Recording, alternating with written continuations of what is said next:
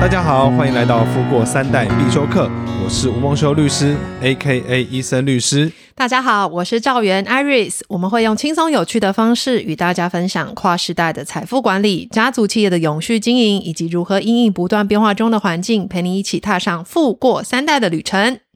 今天来到我们全新一集，标题是“小孩继承了父母的财产”。竟然会因为离婚而被配偶分走？当然，伊森律师，最近我有朋友跟我说，嗯、他看到一个新闻，这个新闻的标题是这样写的哦：父母车祸双亡，惊叹号！人妻继承了八点八亿遗产，新婚夫秒离婚呛。凭我有这张，标题都是这样的。凭我有这张，嗯，对，到底什么东西？哪张？到底是哪张？哦，点进去看内文，原来是因为这个人妻啊，他继承了八点八亿的遗产之后，那先生就跟他离婚，因为可以分走继承的一半财产，所以啊，他很怕自己将来如果百年之后小孩继承他的财产，是不是会发生一样的情形？伊森律师，请问这到底是怎么回事啊？我也有看到这个新闻，嗯，好，那这个人他其实是中国的新闻，嗯，好，所以依照中国的法律哦，无论是继承来的财产，或者是赠与的财产，嗯，好，包含动产跟不动产，嗯，他在婚姻的关系当中，它都叫做共同财产，嗯，所以离婚的时候呢，他的配偶都可以主张要分配，嗯。那在这个新闻当中呢，因为这个父母他没有去透过遗嘱去表明说，哦，我这个遗产我只给我的女儿哦，嗯，所以离婚的话，按照中国的法律，先生就可以分走一半。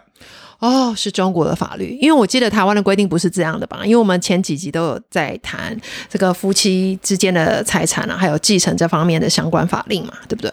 嗯，没有错。那其实因说真的，因为中国跟台湾的法令哦，有的地方真的是很像，但是还是有的地方会不太一样。顺便讲一下，我之前有一些客户啊，他们来找我咨询的时候，嗯，他就会想说，哎，那个法律规定是怎样怎样怎样怎样怎样，嗯，那为什么他会这样子讲呢？因为他就自己去 Google，那 Google 呢，看他也没有看懂，说这个是到底是台湾的还是其他地方的，嗯，对，所以呢，他拿其他地方法律来以为说，哦，台湾是不是也这样子规定？然后就把自己吓死这样子。对，没错。像刚刚那个新闻就很恐怖啊。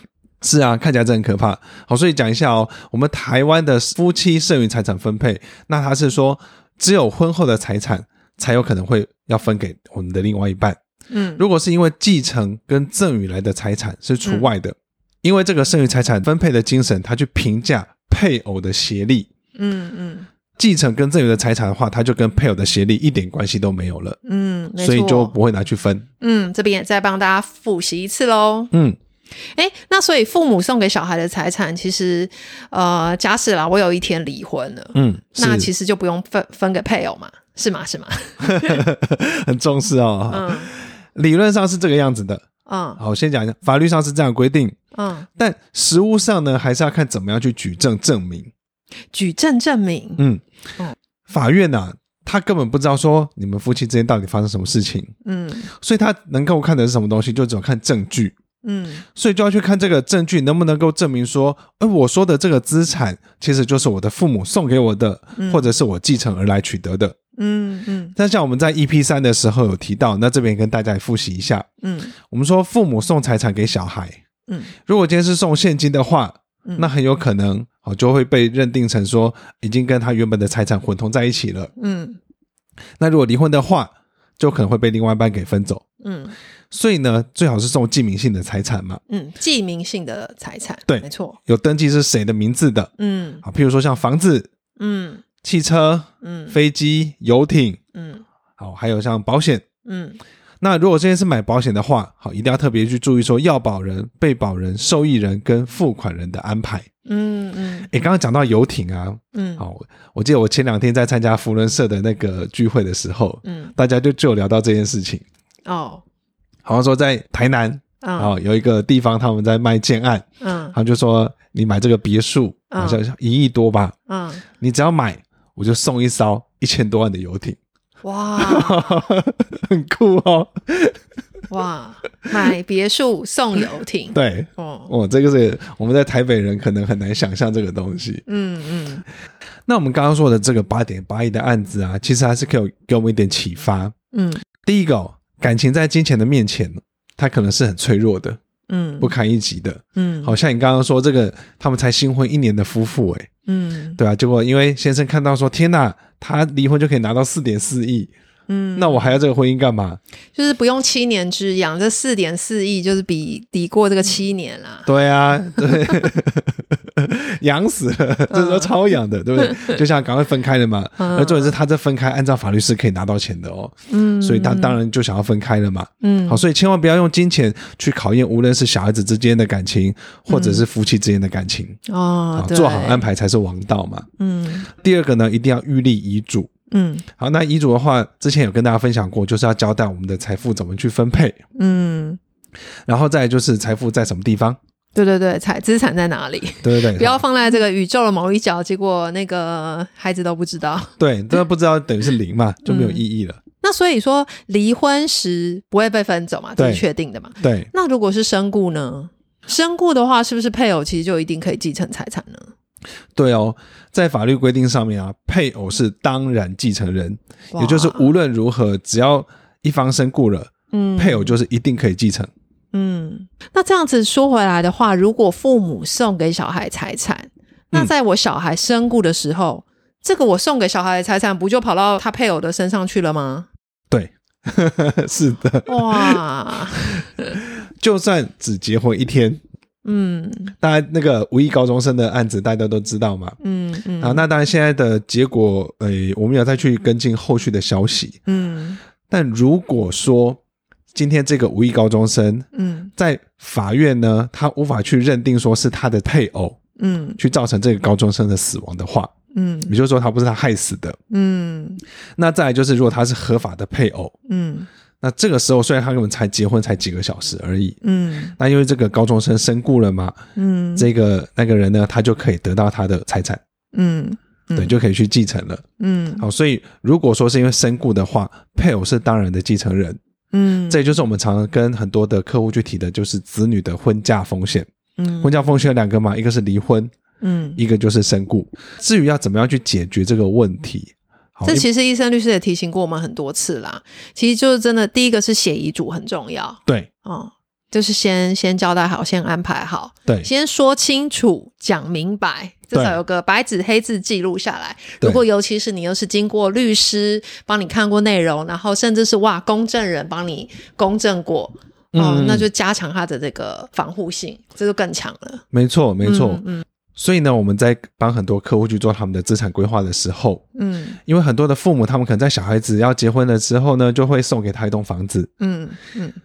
那这个房子呢，因为刚刚说配偶他就是继承人嘛，嗯，所以为了避免这种事情发生，嗯，就是万一说今天小孩子身故了，配偶就继承了房子，对，所以我们会就会建议这个小孩子呢，最好写一份遗嘱，嗯，里面就会写说，我这个房子呢，要是我今天离开的时候，嗯，那就给我的父母来继承，嗯嗯嗯，这样就可以最大程度去避免说送给他的财产被配偶给分走，嗯，但当然还是要去注意到特留份的问题。啊。那第二个方式呢？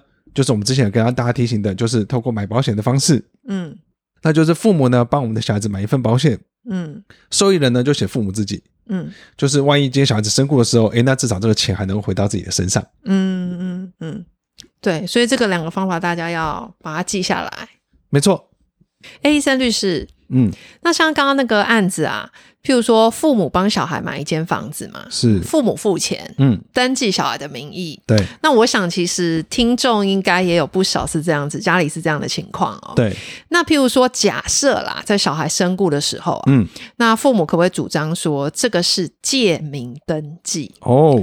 嗯，借名登记我们常常听到嘛，这四个字。对，那这样就主张说，哎、欸，其实这不是小孩的财产哦，这只是我，我只借我小孩的名字来登记哦，其实还是我买的哦，这样子我就不会让小孩的配偶有继承的权利啦，可以这样子吗？这的确是一个方式。嗯，好，艾瑞斯讲是在诉讼策略上面，哎、欸，你很厉害，你想到这个方式，太常看到借名登记了。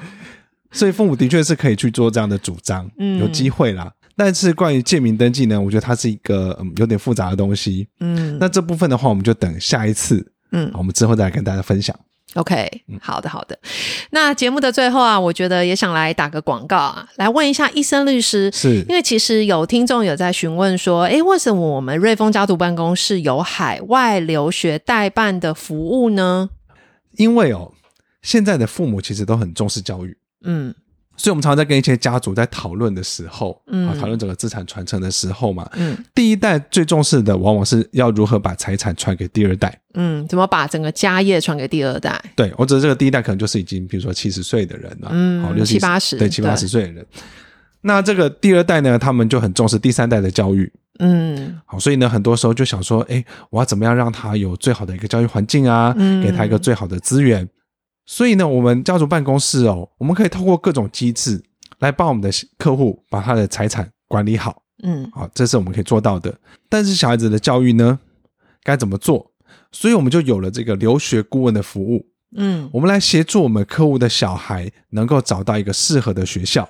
也就因此呢，我们在十二月六号的时候，我们有举办了一场留学讲座，嗯，专门提供给将来要送小孩子出国的这些家长来听，嗯。对，那我也参加了这场留学讲座。其实听完整场讲座才知道，留学顾问真的不是只是协助学生准备文件而已。哎，嗯，真的那是一个很长的，真的是过程来着。对，很重要的是，就是从孩子九年级开始的，包含活动的安排啊，嗯、课程的规划啊，然后而且要透过留学顾问跟学生的沟通，那分析，然后去探索他想要什么，他适合什么，那各方。方面的来去帮助这个小孩们选择合适的理想学校，没错。而且这个好的留学顾问啊，嗯，他还会是家长跟学生之间的沟通桥梁。嗯，没错。因为很多时候家长跟学生讲啊，跟因为是自己的小孩嘛，嗯，所以呢，他们可能关系真的太近了，嗯，然后小孩子就会嫌爸爸妈妈唠叨，嗯，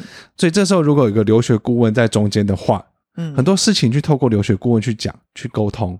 嗯，我们这小孩子的接受度就会更高。嗯，所以我今天呢也跟一个来参加的家长啊，嗯，我就跟他讲说，关于小孩子哦未来留学的这些所有的事情呢，嗯，你就全部外包给留学顾问。啊，真的。那你要做什么事情呢？就第一个就是把钱赚好嘛，啊，把钱准备好嘛，对，留学要花钱的嘛。嗯，对。那第二个呢，你就好好的跟你的孩子培养关系，嗯，维系你们家庭关系的和谐。对，不然整个准备留学过程当中，其实小孩子压力也很大，嗯，家长压力也很大，都很大，嗯，我觉得出国留学是一件好事情，嗯，但如果因为这样子搞得大家不愉快的话，就太可惜了。嗯，没错，没错。那希望今天的分享能够让大家透过适当的方式顺利传承资产，家族成员都能享有富足生活，让我们一起财富永续，富过三代。最后，请大家订阅我的节目 Apple Podcast，请留五颗星，也可以留言告诉我们，给我们宝贵的建议，或者你们希望听到什么主题，也都可以留言告诉我们哦。也欢迎去我的脸书、IG 医生律师家族办公室，跟我们有更多的互动。那我们今天的节目就到这边，拜拜，拜拜。